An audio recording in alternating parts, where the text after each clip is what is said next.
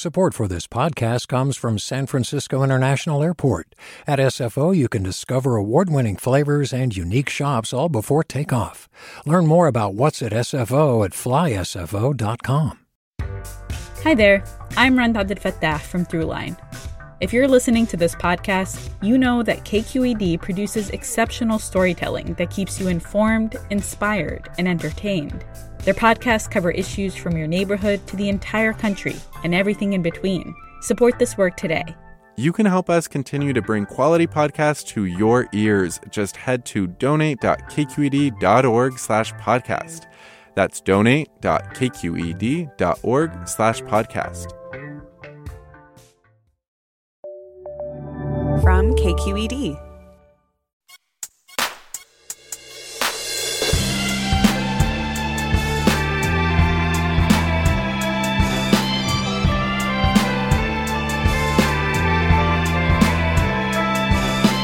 From KQED in San Francisco, this is Forum. I'm Mina Kim. State lawmakers passed a package of aggressive climate change related measures that Governor Newsom is expected to sign, from requirements to cut greenhouse gases by 85% and get all electricity from renewable sources by 2045, to buffer zones around oil and gas wells. California's new EPA Secretary, Yana Garcia, joins us to talk about how the agency will implement it and her plans to combat air pollution, drought, extreme heat, while promoting justice. We'll meet the state's new environmental regulator after this news.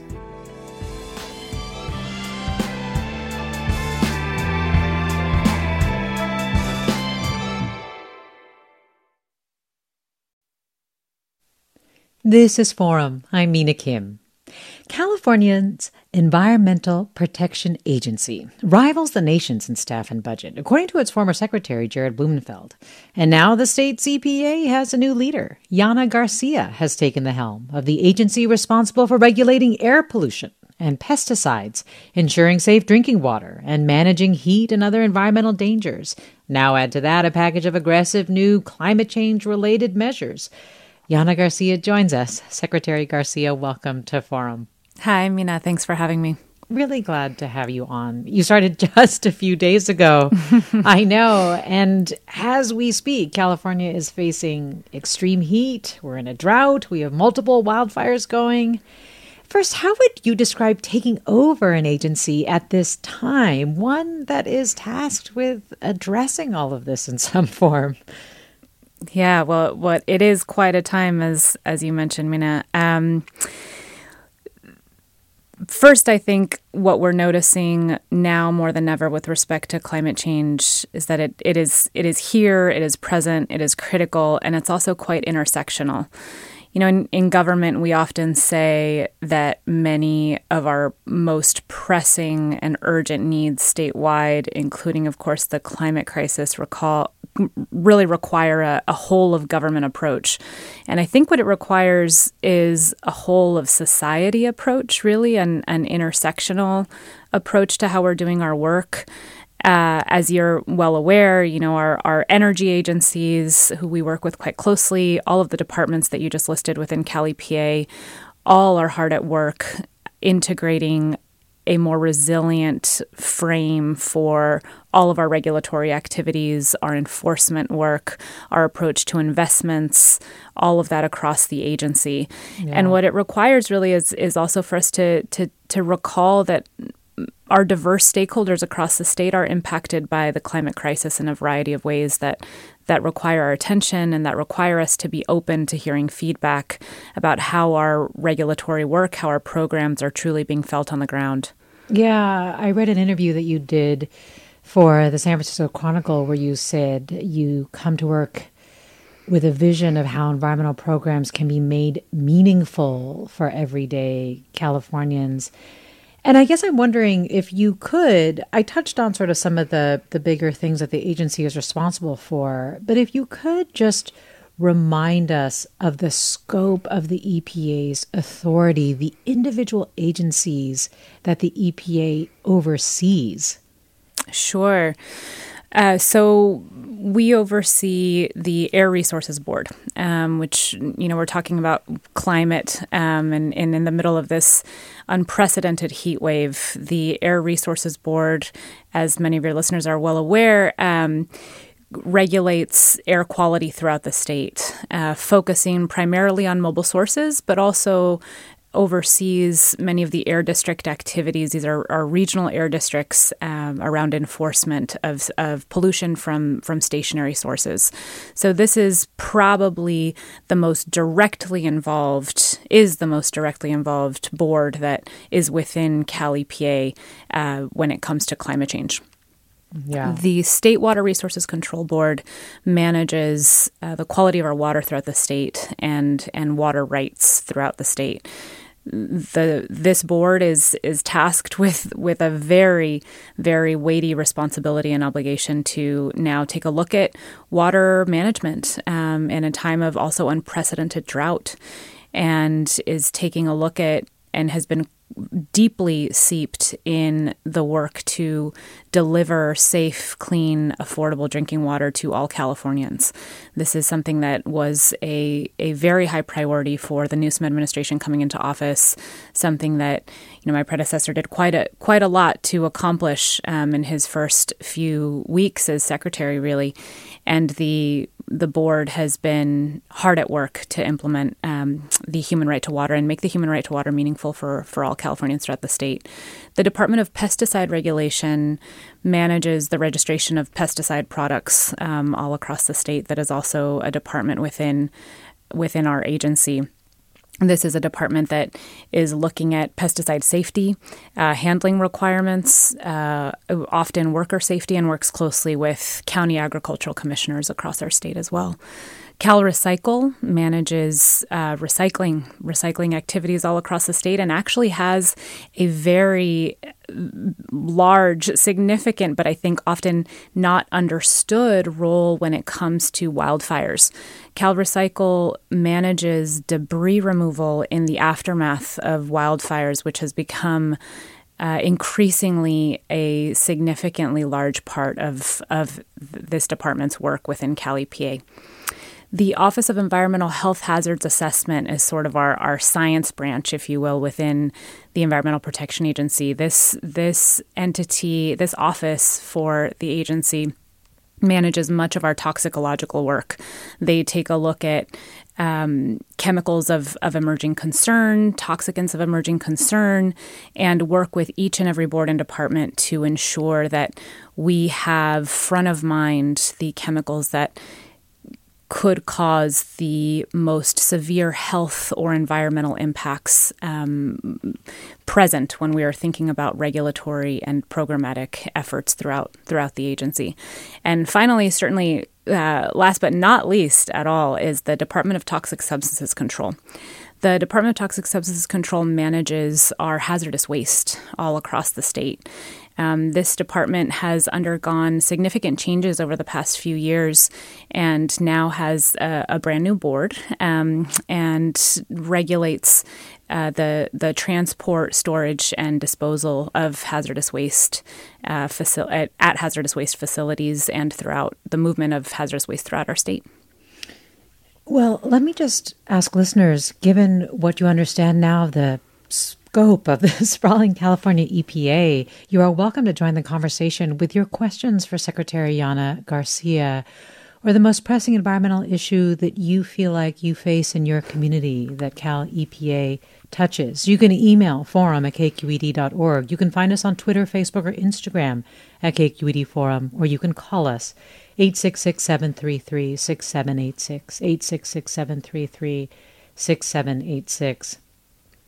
Secretary Garcia, I started the conversation by talking about the uh, the heat, the drought, the wildfires that are top of mind for Californians right now, and the agencies that you just listed really touch all of these in in some way. And and I guess I'll start with with heat. We've been understanding more and more the importance of reining in pollution reining in greenhouse gases that are overheating the planet. Can you talk about the focus that the EPA is going to have in this? And you can also, in the context, do it in the context of the new legislation uh, and what that might provide in terms of tools for EPA? Sure. Uh, so, as I mentioned, the the Air Resources Board is the the board with the most direct role, I think, when it comes to, um, in particular, some of what the new climate package entails. Uh, most directly, the codification of our carbon neutrality deadline by 2045. The Air Resources Board, as many of you may know, is tasked with developing the scoping plan, which really lays out our pathway to achieving car- this carbon neutrality um, deadline um, throughout the entire economy across the state and through our natural and working lands. This document is well underway, and uh, there's there's a draft that has already been released. Uh, the Air Resources Board is reviewing comments, and so this is probably the most direct way in which we'll see our agency really take on some of the new uh, climate package itself. The fifty, the fifty-four billion dollars in investment will also be seen across many, many levels of government and and many agencies aside from our own, but will also be seen through many of our programs. And I think one of the ways that Cal EPA will certainly be of of service to the administration and intends to implement uh, these new aggressive targets and this and this influx of investment and resources is really by centering equity and environmental justice in in our work and our focus.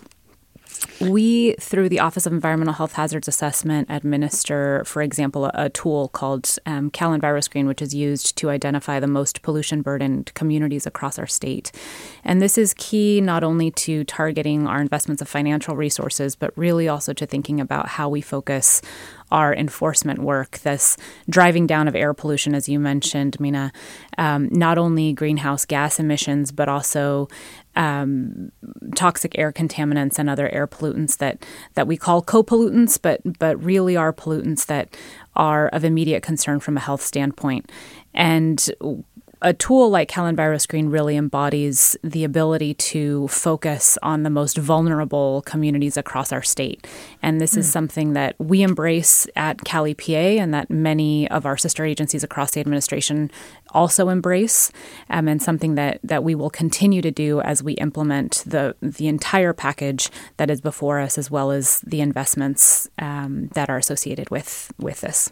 So, this is a an analytical tool to try to determine what regions face the biggest pollution burden, basically, and where to start really targeting your resources? It is actually in even more specific than what regions. It looks at the census tract level, uh, which communities uh, directly within regions are the most pollution burdened and experience socioeconomic stressors that may make them more vulnerable to the impacts of pollution.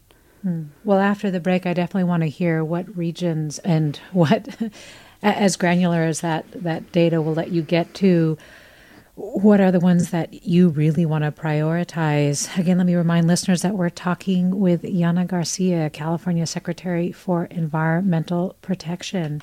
And you, our listeners, can join the conversation by telling us how Cal EPA could better serve your community. What's one action Cal EPA could take to protect your community from environmental issues or health hazards? And of course, if you have questions for Secretary Garcia, you are invited to share those as well. Call 866 733 6786. Find us on Twitter, Facebook, or Instagram at KQED Forum. Email your comments and questions to forum at kqed.org. More after the break. I'm Mina Kim.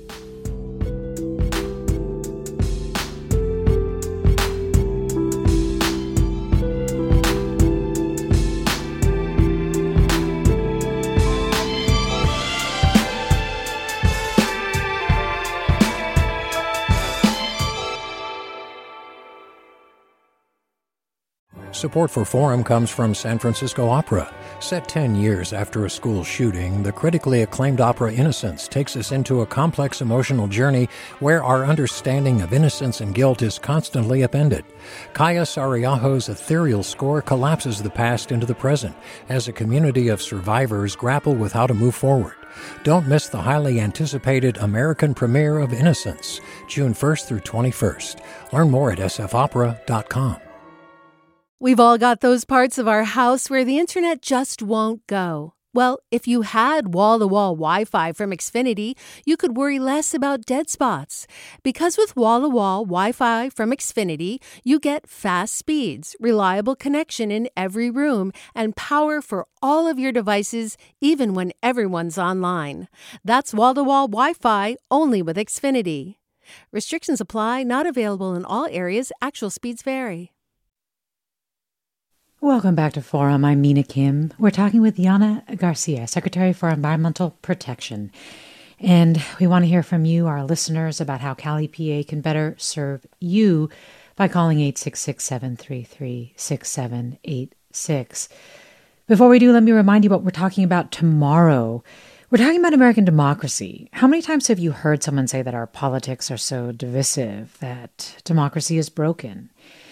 Well, Jed Purdy suggests that politics is the key to our democracy working. Purdy is a law professor and cultural critic, and his new book is Two Cheers for Politics Why Democracy is Scary, Flawed, and Our Best Hope. Secretary Yana Garcia, just before the break, you were talking about really trying to understand where the issues, the environmental health issues, are being felt the most uh, through EnviroScreen, for example, as a tool. If there was a region of California that keeps you up at night, what would that region be? Hmm, thanks for this question, Mina. Um, you know what truly keeps me up at night less than a specific region, but there is a, a region that I will get to, um, are the communities across all regions in our state, in nearly every single city in this state, every rural area, are vulnerable residents who are the same residents who are facing the harshest impacts from, for example, the COVID 19 pandemic, the ongoing pan- health pandemic that we're in, that are facing the brunt of socioeconomic impacts and really working day to day to simply just make ends meet and to survive. Those are the communities that also face the heaviest pollution burdens and experience extreme heat, experience lack of access to sanitation and drinking water, in the most acute way on a day to day basis. And so I think when we are considering our policy priorities and implementing existing policy prerogatives, we have to have these folks in mind no matter what we do and no matter where we are. Um, they are present in every region of our state. If we're thinking of regions that are particularly vulnerable one of them that comes to mind is um, really the the Central Valley and mm. um, areas like Imperial County and even some of the far reaches of our of the northern part of our state. These are areas that you know may not have the largest population concentrations, but have a vulnerability to wildfires in the northern region and and in many of our of our southern of the southern stretches of our state um, hold so much of our agricultural production um, yet have areas where drinking water infrastructure is absent uh, or there are food deserts ironically enough. And these are areas that we also have to think about prioritizing when we are considering much of the work that we have to do to build a more resilient future for for all Californians. There was a really scathing assessment of California's water safety that came out earlier this year. And I wonder what lessons Cal EPA is taking from that because as you mentioned the Central Valley that really is a place where access to safe drinking water or the lack of it is particularly acute. Yes. So, as I mentioned, the State Water Resources Control Board is deeply seeped in the very challenging work of ensuring that all Californians have access to, to safe, clean, and affordable drinking water. And this is something that they have been hard at work at for quite some time and that is changing and is dynamic uh, because of the conditions that we all that we all are seeing take place. One of the things that I think is a true opportunity in this space is to remedy particularly in places like the Central Valley, but also even in in unincorporated communities in, in places like like Los Angeles County and elsewhere, mm-hmm. is to remedy some of the underinvestment and disinvestment that we've seen affecting particular communities. And that has led to the lack of access of all types of infrastructure, but namely including sanitation and drinking water infrastructure.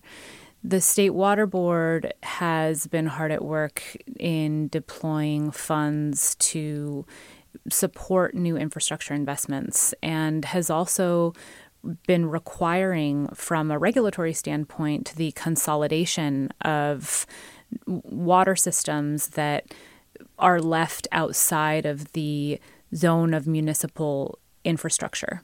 And this we see quite often in rural areas, in areas where decisions were made, uh, very similar to uh, decisions around the practice of, of redlining, for example, but decisions mm-hmm. were made to leave some communities out of of drinking water investments and drinking water systems.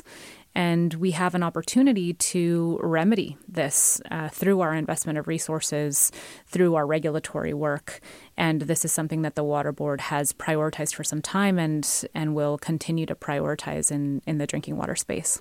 Yes, one of the areas of concern was the fact that it felt like it was taking too long yeah. for the state water board to deploy funding and other resources to these areas, that there was too much red tape, documentation, a really a really difficult application process. So, is there an effort to fast track or or cut some of that? Yeah.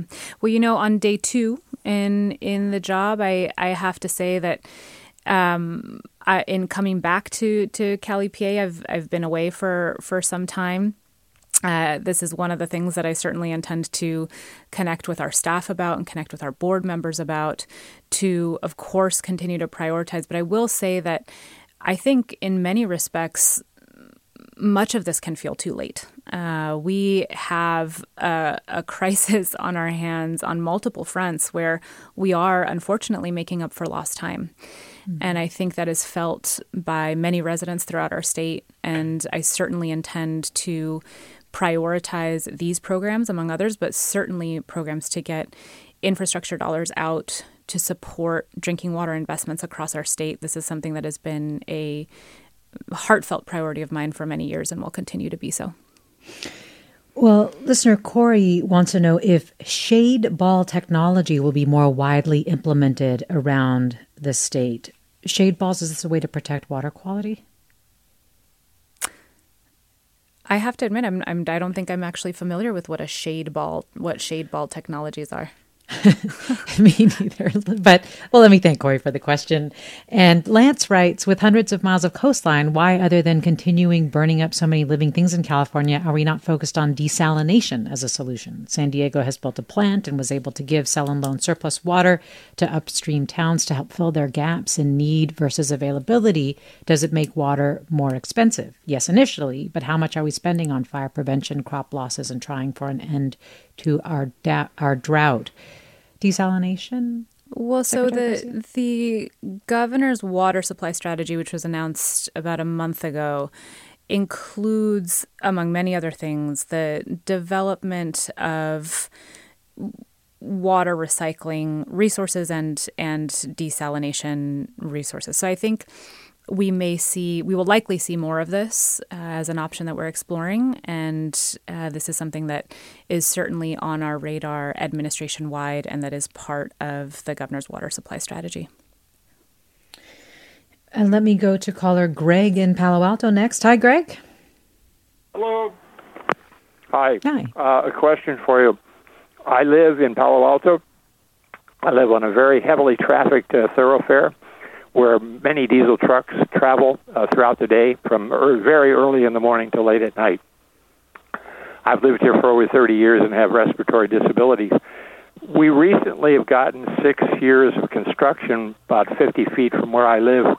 My neighbors and myself have been subjected to high levels of diesel exhaust, et cetera. And we've complained to the city. Nothing's happened. No mitigation.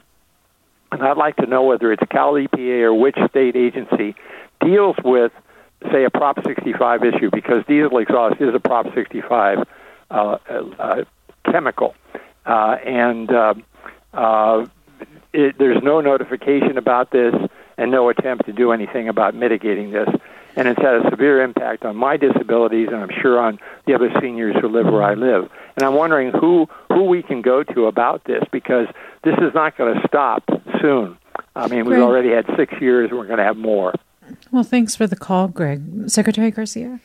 Yeah, so many communities unfortunately suffer from from the impacts of diesel pollution and diesel exhaust and this is something that the air resources board does quite a bit of work to address uh, first and foremost, the Air Resources Board is engaged in direct enforcement around idling requirements and and emissions from heavy duty trucks. We have also, you know, looked at, at incentives to really transition our our heavy duty fleets uh, throughout our state, and this is something that is is an active area of work for the Air Resources Board. From the local land use standpoint, it is also something that local governments are involved in with respect to identifying truck routes and restricting um, trucks from certain neighborhoods. Uh, this is an area of work that um, you know, my my immediately former role as as advisor to Attorney General Rob Bonta, um, that places like the Attorney General's office are also involved in is is really um, thinking about how we can respect the need and support the need to have local economies thrive and understand that ports and inland ports are a part of what makes California the fifth largest economy in the world, but we need to have protections for the residents that surround uh, hubs of of truck traffic, and so I think across state government we are all working closely with with local governments, municipal entities as well, to think about how our land use practices can better support communities from being protected from uh, diesel diesel truck pollution and uh, pollution from our seaports and our inland ports. But this is something that CARB is also uh, very closely involved in. Let me go to caller Toby in Berkeley next. Hi, Toby. Hi. Um, so I just read the most recent Time magazine uh, article about the Colorado River. And it, in the article, it said that I think that there are five states that um, use the Colorado River water, and and I don't remember what agency it is, but the, whatever agency it is gave all five states a deadline by which they had to come up with plans for um, reducing water use, usage, and not one state uh, met the deadline. And and I think that the at the basically at the end, it basically said that you know no states are responding, and they just all have to deal with uh, this on their own, which I find to be pretty ridiculous. So I just was wondering what you have to say. Toby, thank you. Um, Secretary Garcia, do you have thoughts for Toby? I guess more broadly, I have been wondering also just your assessment of California's water situation, because I know one of your priorities, as you have mentioned, is resiliency to drought. Yeah, so directly on the question of the Colorado River, which is uh, quite a quite a complex topic. I think we can talk about that for an hour, maybe sometime uh, another time. But the Colorado River Board um, is a, a, state entity within the Natural Resources Agency um, and is working very closely with other partner states and the federal government on this very topic. Um, we are already taking, in fact, significant steps to reduce our use of Colorado River water through conservation and efficiency efforts, particularly in urban areas. But mm, of course, more has to be done. Um, immediately front of mind for me is um, a particular challenge that we're going to be faced with and that we need to to be cognizant of is the impact that reduced water from the Colorado River will have on places like the Salton Sea where we see uh, um, receding water actually cause other issues like air pollution issues in an area that that struggles with um, air quality and health impacts. So it's it's a complex uh, onion that we have to peel here, and something that is um, actively uh, being pursued in terms of a, a, a, strong basis for us to cut back our use of water as much as we can. And to your question, Mina, or or your kind of broader point, um, I guess I'll say I'll say here and reserve, you know, maybe another time to come back and talk about this in in a little bit more depth and detail. I think we are at a place certainly now where where most of the state understands the direct relationship between climate change and drought. Most of our residents understand this. Californians get this quite clearly the way that our regulatory systems are set up, unfortunately, don't integrate these two things um, all the time. And so one of the challenges that we face in government is is ensuring that we are consistently thinking of drought when we're thinking of climate change, that water is always front of mind when we are thinking about our, our, changing climate, that it's not just about greenhouse gas emissions, that it's also about thinking through how we are safely managing our water supply, particularly in an arid state where uh, land use practices, when we first started, um, you know, building cities out here, did not keep in mind necessarily the long term impacts that water supply or a, a diminishing water supply would have um, on our ability to sustain ourselves. And this is something that I think we've seen a lot of progress in in terms of building a narrative around climate change and the emission space. And I think we're still still we're still working toward understanding what our narrative is as a state when it comes to um, water supply. You know, we all think about what's our carbon footprint. I think now that's something that that we can commonly understand. Um, how can we reduce our emissions by embodying various uh, changes in our lifestyle. And I think one of the challenges that lies ahead for us as a society is to consider how we can better manage and reduce the use of our water. And that's something that uh, we need to embrace as Californians, and certainly that us as state agencies, uh, for myself at Cal EPA, um, is something that we need to always have front of mind whenever we're thinking about any challenge um, in the climate space or, or otherwise, is how, the, how it will impact our water supply. Yeah. So, are the strategies creating storage, recycling, and reuse? That uh, there's sort of a shorthand fear that California is going to run out of water, and while we may have less of it in the form of snow, how do we capture, you know, the the water that's running running off, the storm water, the so on. Is yeah. that the priority? Well, I'll I'm go sorry, back to, and we have 60 seconds sure, just before our break. I'll go back to the four initiatives that I think the governor laid out in the water supply strategy briefly here. Um, in addition to you know water recycling and and exploring desalination options, I think we will need to capture and save more and save more stormwater, both above ground and below ground. I think we'll need to reduce the use of our water in cities, but also in agriculture, and improve water management actions really through better forecasting, um, improving conveyance, and uh, equipping all of us with with better data around water use. We'll have more with Secretary Yana Garcia, California's new Secretary of EPA. Stay with us. This is Forum. I'm Mina Kim.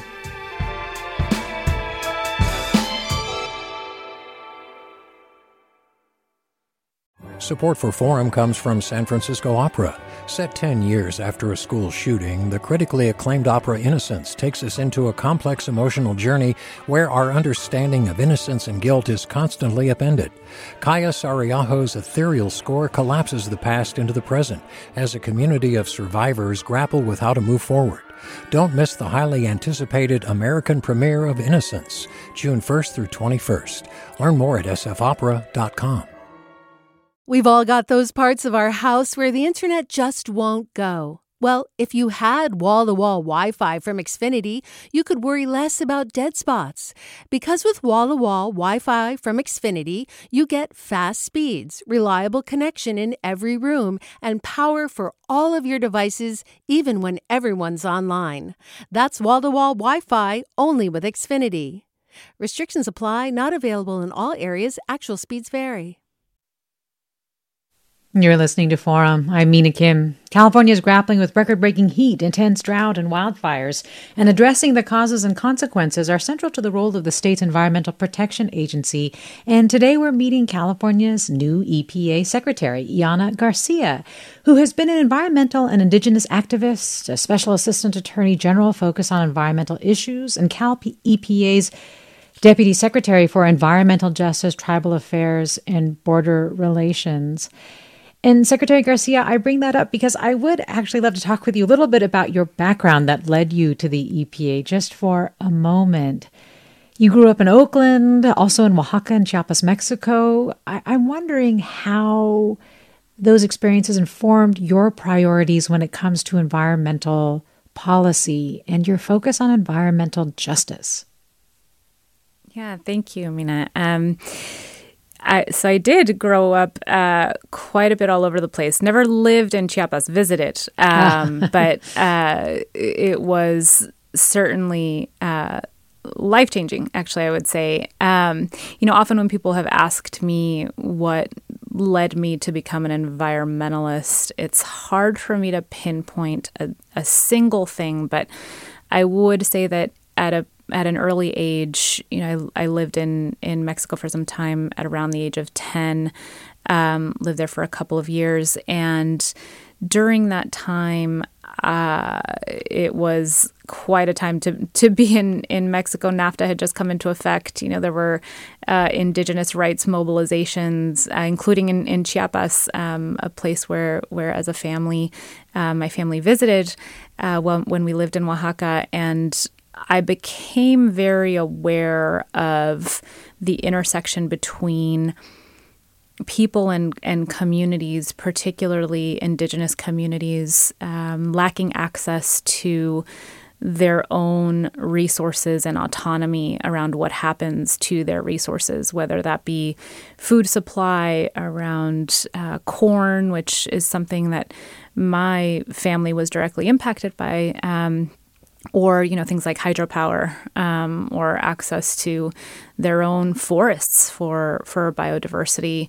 um, and just to live a way of life um, in in a manner that was consistent with with uh, their identity, and so from a very early age, I understood that that many of these issues were important to people that I cared about and uh, something that I, I don't know that I necessarily wanted to be involved with, but that I felt called to be involved with. And I, I was impacted by that um, really for the rest of, of my life and, and throughout my career. What made you want to work in state government then? I mean, not all activists choose that path, right? Yeah. Yeah. So I think that if it weren't for the focus and the ability to focus on environmental justice, tribal issues, um, and issues concerning the US Mexico border, I may not have been drawn to it. And so I think that's really um, a credit to the people of California that elected leaders who wanted to prioritize those issues at Cal EPA. The assistant secretary position was created by by statute, and so um, it really is reflective of people who elected representatives that put this front and center, that put these issues front and center. And when I was initially approached uh, for the position by by my immediate predecessor in the position, um, you know, I, I considered that it was um, in state government, and at the time I was actually litigating at at um, Earthjustice, uh, which I think uh, many of your listeners are, are probably familiar with. Against the state, uh, perhaps at certain points, but I thought, you know, I I don't know if I want to work for state government, but man, this particular position seems cool, um, mm. and so I think that if it weren't for the opportunity uh, to work on those issues, to focus on those issues, I may not have joined state government. And I'm very grateful to have had that opportunity because it really opened my eyes to a completely different way of thinking about developing solutions and working across. Um, entities that I, I would not have thought to work across previously. Well, listener Christina tweets Cal EPA agencies like the state and regional water boards, Department of Toxic Substances Control, and California Office of Environmental Health Hazard Assessment are struggling to recruit and retain talented staff due to pay inequities between state scientists and state geologists and engineers. How does Secretary Garcia plan to address this challenge? Hmm. Very good question. Um, this is a an issue that I've been aware of for some time, and I think it also impacts. You know, in addition to our scientists, it it impacts um, many of our our own kind of not necessarily frontline workers, but workers that are out in the field, um, uh, people who are managing our community engagement and really holding our relationships with stakeholders um, that are critical to our ability to do our work.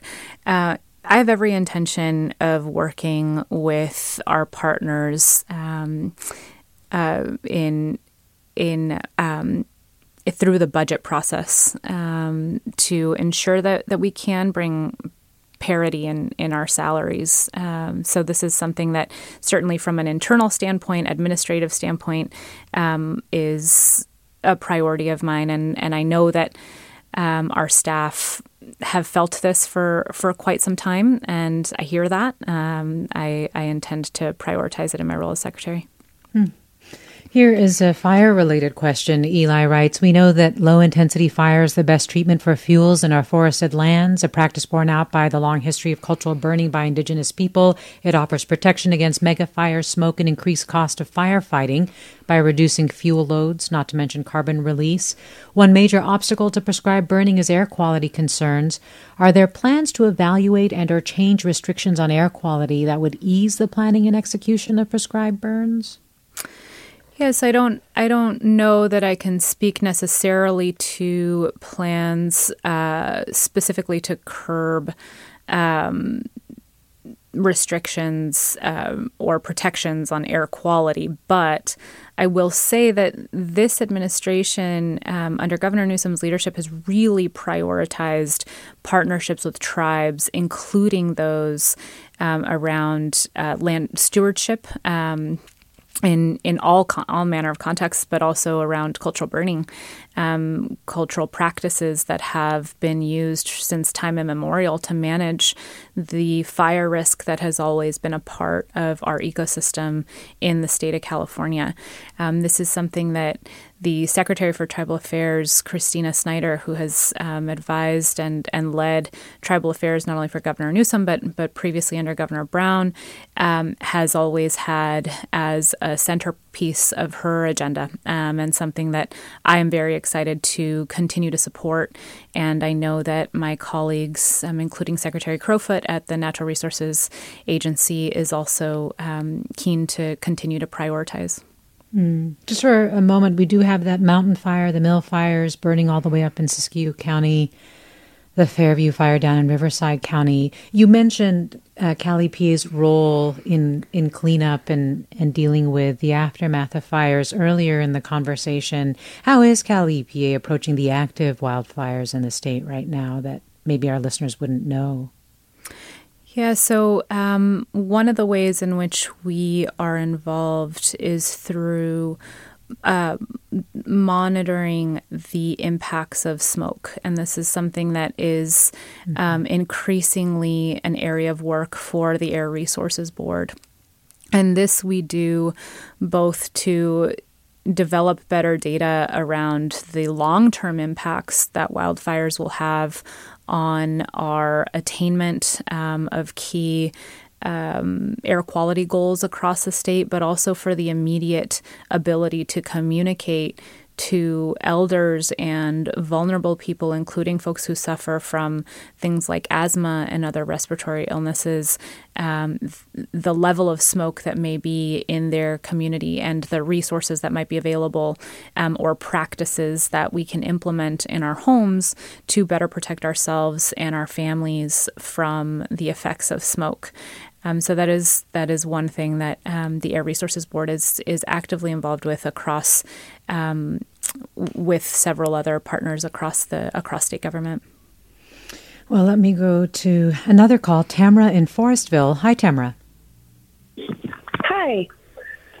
Um, I have a question. I've had this question for a while. Um, with building reservoirs or desalination plants taking so much time and political maneuvering, why don't we subsidize water catchment systems for homes?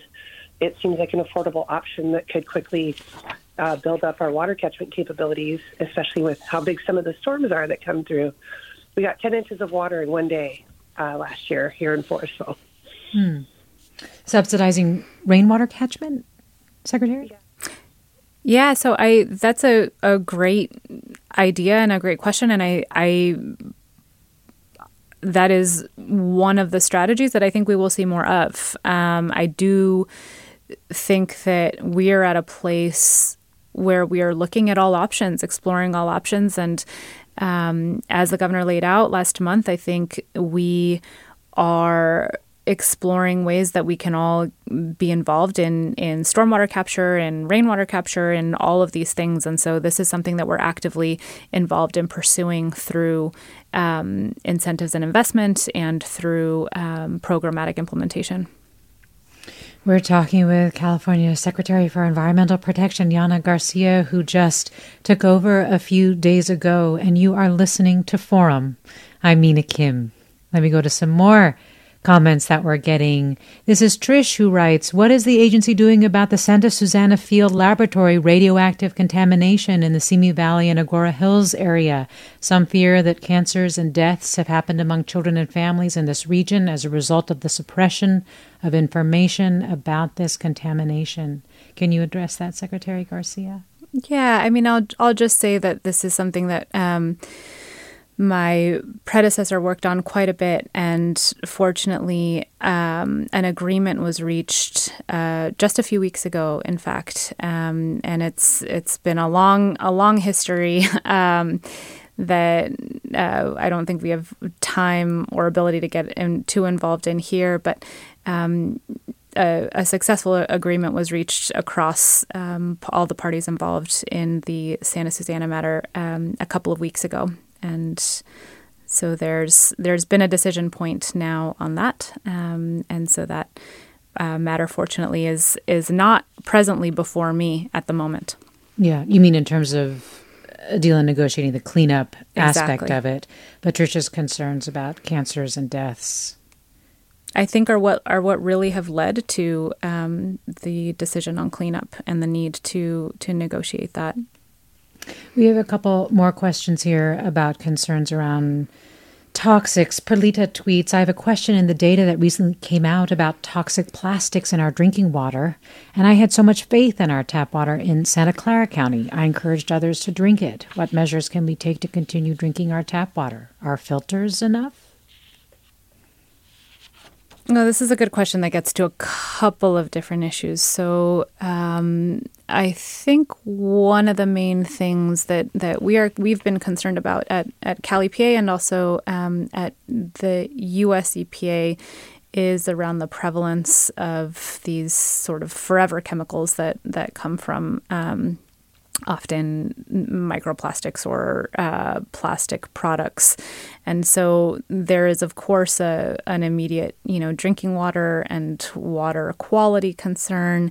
Um, it also, you know, leads us to understand the urgent need to engage in a more circular economy and a, a immediate reduction to um, the ways that we um, handle waste and and have waste um, from a from a consumer standpoint and societally. Um, I yeah, I, I, think it, it it leads us to um, then really consider the need for um, new ways to manage our waste and and reduce it. Well, Allison has a comment here about Cal EnviroScreen. Allison writes Our nonprofit environmental organization uses Cal EnviroScreen as a tool when working with high school students looking at environmental concerns within their communities. It's a really powerful tool to have them look at something like diesel particulate matter in their community and look at asthma rates and cardiovascular disease that can be directly related to that type of pollution. We found that it's just a really wonderful tool, not only for giving them ways to think about how they could take action but also what sort of policies they would want to advocate within their communities. We also have a comment from Steve who writes Given that Cal EPA and Cal Recycle's traditional focus is on regulating industry, what is the Secretary's approach to seeking investment in new green manufacturing infrastructure, all while honoring EnviroScreen 2.0 and environmental justice concerns? Steve also writes Good luck to you in a very difficult and crucial job. Thank you. Um, so, yeah, your thoughts on or your approach to seeking investment in new green manufacturing infrastructure? Yeah, I so I have not, you know, again, day two, I've not had an opportunity to work in this area previously, but I I certainly support. Um, thinking about this as part of a broader strategy to create better practices that are more sustainable. Um, I am, of course, more familiar immediately with uh, the work that we've done to focus our investments in the communities that need them the most, in resident communities that need our investments the most. But all of our stakeholders are key to achieving the future that we need to see, the resiliency and sustainability that we need to see, and, and that includes in particular our businesses. So um, I I look forward to working more in this space um, as as I progress in this role. I mentioned that uh, Jared Blumenfeld was your predecessor, and I wonder, as we just have a little bit of time left, if you if you could pinpoint what would be the biggest difference that we would see in your approach to running Cal EPA? Hmm. You know, in in many ways, um, most ways, Jared and I see eye to eye, and I, I had the opportunity to work very closely with Jared for some years.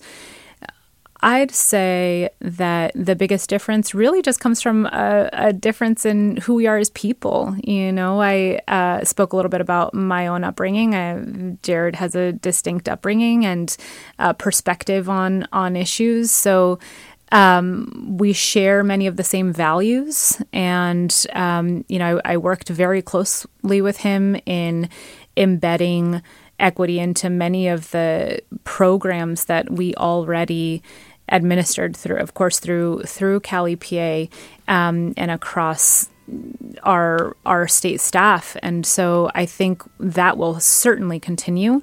But to the extent I am able to put my own imprint on uh, on things I think that will really just come from being inherently a very different person than than Jared and having a different life experience different perspective on on certain things and um, I look forward to developing new priorities on say pesticides for example and getting to some of the work that we have not been able to achieve yet. Mm. Well, we thank you so much for coming and letting our listeners meet you and share their concerns.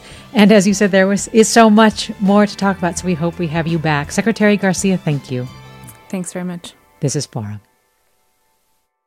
Funds for the production of Forum are provided by the members of KQED Public Radio, the Germanacos Foundation, the Generosity Foundation, the Heising Simons Foundation, and the Bernard Osher Foundation, supporting higher education and the arts. Support for Forum comes from San Francisco Opera. Set 10 years after a school shooting, the critically acclaimed opera Innocence takes us into a complex emotional journey where our understanding of innocence and guilt is constantly upended. Kaija Saariaho's ethereal score collapses the past into the present as a community of survivors grapple with how to move forward. Don't miss the highly anticipated American premiere of Innocence, June 1st through 21st. Learn more at sfopera.com. We've all got those parts of our house where the internet just won't go. Well, if you had wall to wall Wi Fi from Xfinity, you could worry less about dead spots. Because with wall to wall Wi Fi from Xfinity, you get fast speeds, reliable connection in every room, and power for all of your devices, even when everyone's online. That's wall to wall Wi Fi only with Xfinity. Restrictions apply, not available in all areas, actual speeds vary all over the country. We need to improve reading in Wisconsin. Schools are changing the way they teach reading. I'm calling for a renewed focus on literacy. We have gotten this wrong in New York and all across the nation. And it's happening because of a podcast. I think your podcast has changed my life. And I'm going to share this podcast with everyone I meet. Sold a Story investigates how teaching kids to read went wrong. New episodes of Sold a Story are available now.